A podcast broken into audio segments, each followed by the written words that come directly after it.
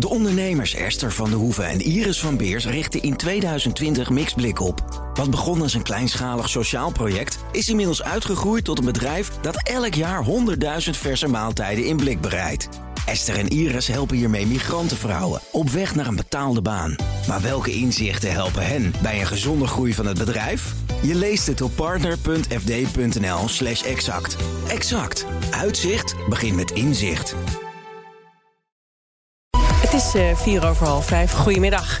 In België hoefden de scholen niet dicht in de tweede golf. En ze proberen de scholen ook nu open te houden. Een van de manieren is een proef met het wekelijks testen van schoolpersoneel. Leider van deze proef is professor microbiologie Herman Goossens... van de Universiteit Antwerpen. We spraken hem vlak voor deze uitzending... toen hij net uit een persconferentie kwam. En daar vroegen we natuurlijk eerst naar. Wel, eh, de eerste minister heeft uh, vandaag uh, samen met een aantal experten het model voorgesteld van de impact op de evolutie van de epidemiologie, van het aantal infecties, het aantal ziekenhuisopnames door de Britse variant. Mm -hmm. En um, eigenlijk toont dit model precies hetzelfde als wat jullie ook in Nederland hebben aangetoond en wat door ja, Van Dissel werd voorgesteld in de Tweede Kamer, namelijk dat die Britse variant uh, veel besmettelijker is, hè, ongeveer 50% besmettelijker, maar dat als wij te snel gaan versoepelen of de maatregelen gaan afbouwen, dat een derde golf onvermijdelijk is. Dus we komen tot dezelfde conclusies als jullie in Nederland. We komen tot dezelfde conclusies als uh, in Frankrijk, uh, mijn collega Vittoria Colazzo. Dus ik denk dat het uh, duidelijk is dat al die modellen in de verschillende lidstaten van de Europese Unie allemaal tonen dat deze variant dominant zal worden ergens in de loop van de maand maart. Precies -hmm. wanneer kunnen we niet voorspellen. En ook als we te snel gaan versoepelen en als mensen de maatregelen niet goed gaan opvolgen, dat een derde golf onvermijdelijk is. En dat is natuurlijk, dat is geen leuke boodschap. Dat is geen leuke boodschap nu ook deze namiddag niet in België. Dat was ook geen leuke boodschap in Nederland enkele weken geleden toen ja, Van Dissel had heeft voorgesteld.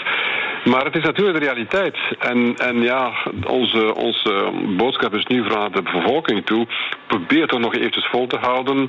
Dan, dan kunnen we die derde golf vermijden. En dan kunnen we inderdaad toch wel hopen naar die eindmeet. Um, en ik begrijp natuurlijk ook, dat is net zoals in, in, in, in, in België en in Nederland zo, en ook in andere landen zo, dat we die eindmeet nu een beetje moeten opschuiven omwille van die Britse variant. En dat okay. is een enorme pech. We vinden het allemaal verschrikkelijk, maar ja, we kunnen niet anders dan die eindmeet een beetje te moeten opschuiven. En dat mm -hmm. is voor de bevolking heel frustrerend. Ja, laten we eventjes bij het begin beginnen. Want Nederland en België, we zijn wel buurlanden, maar we lijken in deze coronacrisis niet helemaal op elkaar. We hebben ook niet exact hetzelfde maatregelenpakket. Laten we even beginnen met het aantal besmettingen nu in België. Hoe staat het ervoor bij u? Wel, we zitten al zeer lang op een, uh, op een plateau. Hè, ongeveer een, ja, 2000 besmettingen uh, uh, per dag, zoiets in die grootorde. En dat blijft dus al zeer lang heel stabiel. Um, en, maar wat we dus zien is dat, en dat is opnieuw hetzelfde fenomeen als in Nederland, wat we zien is dat onze maatregelen wel degelijk werken voor de klassieke variant. Hè, ja. En dat, dat inderdaad de infecties met de klassieke variant aan het dalen zijn. Maar en moest dus die Britse variant er niet geweest zijn, dan hadden we het schitterend gedaan. En ja. hadden we inderdaad die eindmeting niet moeten vooruitschuiven. Maar we zien een tweede pandemie eigenlijk, bij wijze van spreken. Dat is met die Britse variant. En daar zien we dat deze inderdaad aan het toenemen is. En dus op dit ogenblik houden ze elkaar waarschijnlijk een beetje in evenwicht. En blijft dat stabiel. Maar de laatste drie dagen zien we opnieuw een toename van het aantal besmettingen. Met, met, met tussen de 5 en de 20 procent. Oké. Okay. Um, dus, dus ik denk dat geleidelijk aan deze Britse variant dominant zal worden. En dat de curve elkaar gaan kruisen. En dat inderdaad we een toename gaan zien van het aantal besmettingen. En dat is dus een ja, heel frustrerend, heel pijnlijk mm -hmm. voor de mensen. Ja. We gaan nog eens moeten volhouden. Ik wil straks met u verder praten over de gevolgen van die Britse variant. En nog even terug naar het nu, want ook de maatregelen zijn niet hetzelfde. Zo zijn de scholen nog steeds mm -hmm. open in België. Ja. Um, gaan alle kinderen nou fysiek naar school, basis en voortgezet onderwijs? Of is daar onderscheid in? Ja, alle kinderen gaan fysiek naar school. Het ligt wel een beetje anders voor wat we noemen het, het, het hoger secundair, excuseer. Het ligt een beetje anders voor het secundair onderwijs in, de, mhm. in de, wat we noemen de tweede en de derde graad. Dus dat zijn uh, kinderen van 14 tot ongeveer 18 jaar. Daar is het één week op twee dat ze naar school gaan. Um, maar uh, voor de eerste graad gaan die naar school. Ook voor okay. het, het, basisonderwijs gaan ze ook naar school. Um, die zijn er wel stemmen om ook voor het, wat we noemen dus de tweede en derde graad in het secundair onderwijs, om deze ook volledig naar school te laten gaan. Daar zijn ook discussies over deze week. Maar we, de scholen zijn inderdaad open gebleven. Dat is duidelijk anders dan wat jullie in Nederland hebben gedaan. Dat Heeft u dat ook nog onder bijzondere voorwaarden gedaan, het openen van die school? Bijzondere maatregelen? Wel, de kinderen moeten dus maskers dragen. Dat was van in het begin zo. In het, in het secundair onderwijs, in het lager onderwijs is dat niet zo. Er zijn aantal scholen die het niet gevoerd hebben. Dat is een debat waar we al, al maanden mee zitten. Mhm. Waar we het niet over eens zijn dat dat nu is, iets is wat, wat je kan opleggen, wat zijn effect zal hebben. Daar is heel wat discussie over. Net zoals in Nederland is daar heel wat discussie over, bij ons voor het lager onderwijs. Maar het is wel ingevoerd voor het, voor het secundair onderwijs. Um, en dan natuurlijk daarnaast de klassieke maatregelen. Uh, want ja, goed, hygiëne, ventilatie, dat soort dingen meer. Maar het is een bewuste keuze geweest van de, van de regeringen om eh, de scholen open te houden, mm -hmm. om, om dat proberen zo lang mogelijk te doen. Ja, ja en hoe gaat dat? Nou, dat, dat, dat, dat gaat wel. We hebben een moeilijke periode gekend in januari, na, na de kerstvakantie. Hebben we heel wat besmettingen gezien, vooral in de, lagere scholen, um, kleuteronderwijs en het, in het basisonderwijs. Zagen we heel veel besmettingen, ook bij ons in de regio Antwerpen. Um, zijn we behoorlijk geschrokken na de kerstvakantie met besmettingen. Soms met de Britse variant, maar niet altijd zo. Ik denk dat dat ook wel een stukje te maken had met het feit dat wij in het basisonderwijs, in de lagere scholen dat we daar veel minder getest hebben. Eigenlijk testen we niet of amper. Um, wat ik mm, geen goede maatregel vond of geen goede strategie vond. Maar goed, men, men wou dat toch niet te veel testen. Mhm. Dat is dan wel veranderd na de kerstvakantie. We zijn veel meer gaan testen. We hebben er dan veel meer gezien. Uh, soms hebben we dan ook klassen gesloten. Soms hebben we ook weken. Uh, soms hebben we ook uh, de scholen gesloten. Ehm, maar we zijn wel heel veel gaan testen. We hebben dus inderdaad ja. veel positieven gezien. En dat heeft me bijzonder verontrust. Maar ik moet zeggen, dat is dan wat gestabiliseerd. Ondertussen is de krokusvakantie voorbij. Dus kinderen gaan nu terug naar school sinds deze mhm. week. dat betekent, sorry, dat betekent ook dat als er positief getest werd... Dan dus, dat dan dus een klas of wellicht een school in zich heel naar huis werd gestuurd... en even in quarantaine moest? Ja, wel, kijk, er zijn bepaalde algoritmen, afspraken... die daar, uh, daar rond uh, gemaakt uh, werden. en er zijn dus inderdaad richtlijnen gepubliceerd naar de scholen toe. in functie van het aantal bevestigde gevallen... Um, Um, en, en, goed, dat zijn ingewikkelde, ingewikkelde schema's die daarvoor werden opgesteld. In het algemeen is het wel zo dat dan de, de schoolartsen zelf nog eens de inschatting gaan maken. En ik denk dat we in januari dan toch nog vrij gemakkelijk soms klassen en scholen hebben gesloten. Um, ik denk dat we daar een beetje nu op teruggekomen zijn, omdat ja, we, het was een beetje paniek. We zijn meer gaan testen, we hebben er meer gevonden, dus we zijn oh, ja. gaan sluiten. Ja. Dat is nu wat gekalmeerd. Maar goed, dus misschien gaan opnieuw naar school.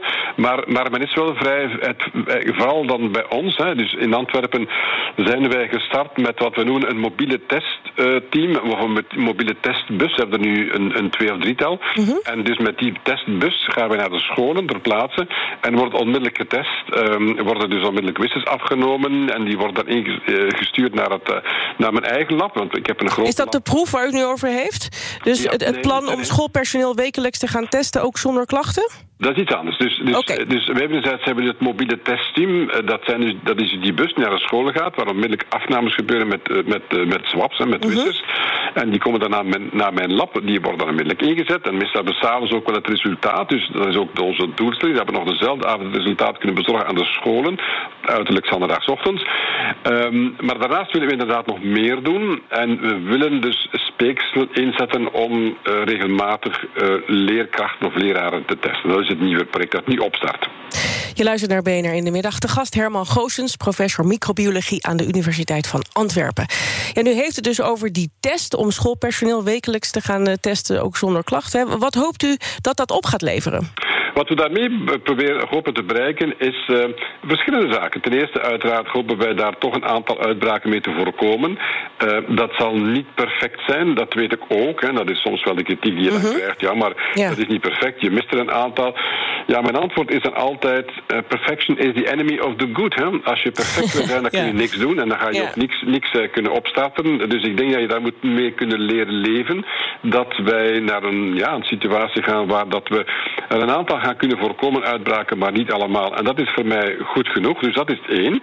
Um, twee, denk dat dat ook een, een stukje ja, um, zekerheid geeft naar de leraren toe. Ik denk dat dat een stukje ja, dat ze misschien een stukje veiliger gaan voelen als zij wekelijks gaan getest worden. Dat vinden we ook belangrijk. Um, dus dat hopen we ook op die manier te, te, te, bekomen. Maar het is ook wel zo dat dit, het, dus testen is, staat, is maar één, eh, laten we zeggen, één deel van het verhaal. Het tweede deel van het verhaal is een, is een motivatiecampagne die we gaan opstarten. Hè? Omdat ja, ik, ik, ik, ik verwachtte wel wat kritiek toen ik daarmee uh, wou opstarten. In die zin dat men zei, ja, maar als, uh, als men leraren gaat testen, dan gaan ze minder goed de maatregelen opvolgen, want dan gaan ze zich inderdaad veiliger voelen. Dat is dan ook een bijkomend mhm. risico. En dus heb ik, heb, ik, heb ik dan gedacht, we gaan we tegelijkertijd ook een motivatiecampagne opstarten, waarbij wij uh, ook de ganse school of de klassen vragen dat ze zich engageren om daarin te stappen, met een aantal zogenaamde beloftes of pledges die ze dan gaan doen, mhm. waarmee dat ze zich engageren, of tenminste beloven dat zij inderdaad de wekelijkse gaan inleveren, maar ook dat ze de maatregelen gaan opvolgen. We gaan het ook meten, dus we gaan een basismeting doen. Um, kijken uh, hoe dat, wat, hun, wat hun, dat hun uh, gedrag is, uh, wat hun motivatie is. En dan gaan we dat wekelijks opvolgen um, voor de komende vijf weken. Dus het is niet alleen het testen, want voor mij is testen alleen niet voldoende. Testen, testen, testen. Maar je moet ook meer dan dat doen. Maar je moet ook de motivatie en, opvolgen. En zorgen dat ze de maatregelen correct blijven opvolgen. Hè? En dat zei professor microbiologie Herman Goos van de Universiteit Antwerpen. De ondernemers Esther van de Hoeven en Iris van Beers richten in 2020 Mixblik op. Wat begon als een kleinschalig sociaal project... is inmiddels uitgegroeid tot een bedrijf dat elk jaar 100.000 verse maaltijden in blik bereidt. Esther en Iris helpen hiermee migrantenvrouwen op weg naar een betaalde baan. Maar welke inzichten helpen hen bij een gezonde groei van het bedrijf? Je leest het op partner.fd.nl slash exact. Exact. Uitzicht begint met inzicht.